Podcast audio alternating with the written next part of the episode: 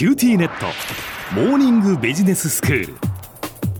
今日の講師はグロービス経営大学院の広瀬聡先生です。よろしくお願いいたします。よろしくお願いします。先生今日はどういうお話ですか？はい。皆さんももうほとんどの方が聞いてらっしゃると思いますがチャット GPT というものについて少しお話ししたいと思います。はい。チャット GPT って先生もう本当にあのここ12ヶ月前ぐらいに初めて聞いたと思うんですけどそこからなんかもう瞬く間にこう使っている人がどんどん増えていってるなっていうそういう印象なんですよね。はい。こんなに早くこうこれだけ広がっているツールが出てきたというのはおそらく人間の歴史でも初めてだと思います。で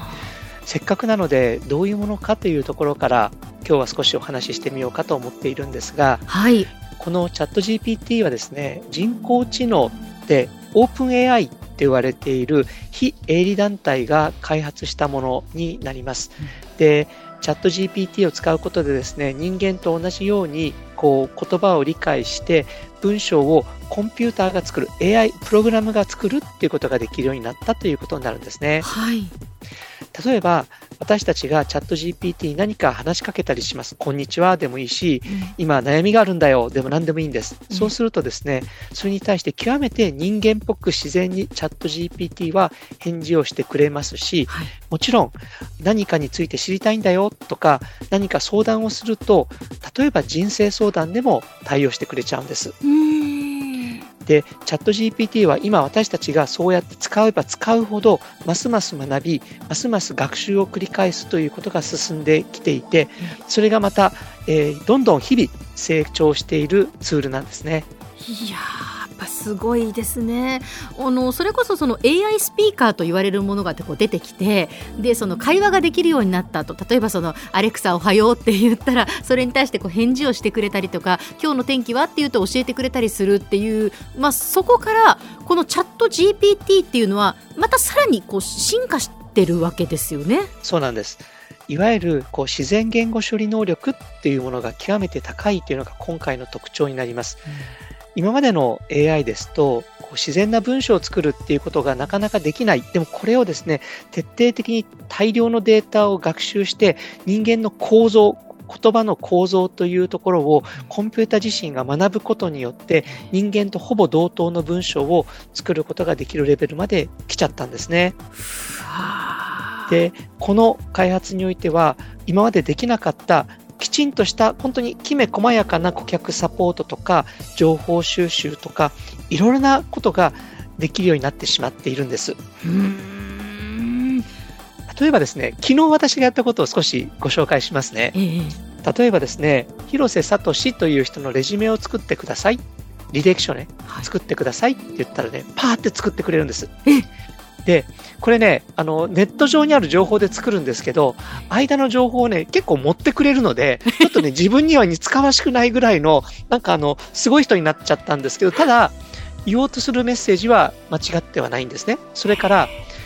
私の、こう、じゃあ、履歴書をイメージして、クラシックの2分の曲を作ってとか、1分のジャズの曲を作ってっていうと、これね、作ってくれちゃうんです。え、え、曲を作ってくれるんですか？作ってくれます。で、これは、このいわゆる音楽のソフトと連動していなければならないんですけれども、うん、例えば私のレジュメを見てキーワードを捉えて、これに即した音とか和音とかを考えて曲を作っちゃうんです。すごいそれからですね、私はちょっと趣味で漫才を作る人間なんですけれども、このね、えー、例えば、誰々さん風に、えー、博多大吉さん風に、えー、何々をテーマで何分間の漫才を作ってってやると、ちゃんと作ってくれます。でね、いつかあのね、まあ、焦点という番組がありますけれども、うん、あれにね、もう一人、チャット GPT 君が入ってくる時代は確実に来ると思います。なるほど。すごいですね。師匠たちに並んでチャット GPT が座布団の上に座っているかもしれない。そうなんですよ。円楽君とかって言ってね 腹黒いキャラクターでとかって設定したらそういうことをやってくれたりする。それも見えてきちゃってます。うわそれからですねこれは真剣な問題で例えば大学入試の問題とかエッセイとか問題を出すとですねこれに対しても答えちゃうんですねで、最新の情報では、アメリカの司法試験の問題を与えたら、合格点を取ってしまったという情報が出てきています。そうですか。それからですね、これはだから本当にどういうふうにして人間が書いたのか、いわゆる自然言語処理がこう書いたのかっていうことを見分ける技術がこれからは必要になってくると思います。そうですよね。あとですね、えー、例えば自分が書いた2000文字の文章があったとして、これを200文字にまとめてとか、100文字であらすじ書いてっていうふうに書くと、自動的に書き直してくれますし、じゃあこれを英語にして、ドイツ語にして、タイ語にしてっていうふうに言うと、ちゃんと作り変えてくれます。さらに、これをパワーポイントのスライドにしてっていうふうに言うと、ちゃんとこれを変換する、そういった機能がついてきています。えー、そうなんですね。これはね、うん、パワポのスライドまでは、これはワーク、あの、マイクロソフトがそういうツールを売り始めています。そのままチャット GPT ではできないけれども、ただ、スライドのタイトルと構成は全部出してくれます。へそうですか。なんかもうとっても便利だなと思う反面とっても怖いなっていうやっぱその気持ちがこう同居してるんですけどその使い方によってはすごく便利なツールですよね。ありがとうございます。あのまずはこういったツールが出てきたんだということ、うん、でこれはもう止められない動きになってしまっているんだということ。でこれを使える人と使えない人でこれからひょっとしたら差が出てくるかもしれない、うんそういったことを含めて、これからこれをね、どう使っていくべきなのか、どういうリスクがあるのか、そういったことを次回お話をしていこうと思うんですが、ただ、この本当に大きな可能性の持つチャット GPT、これが私たちの生活、あるいは仕事に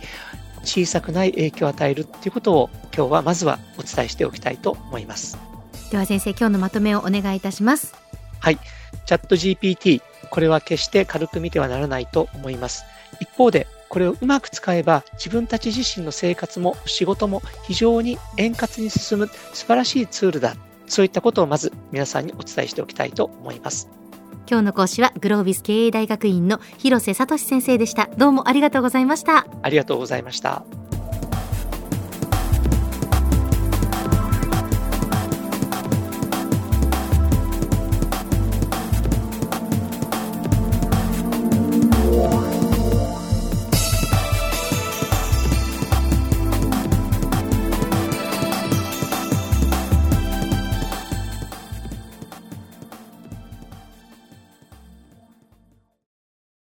QTネット。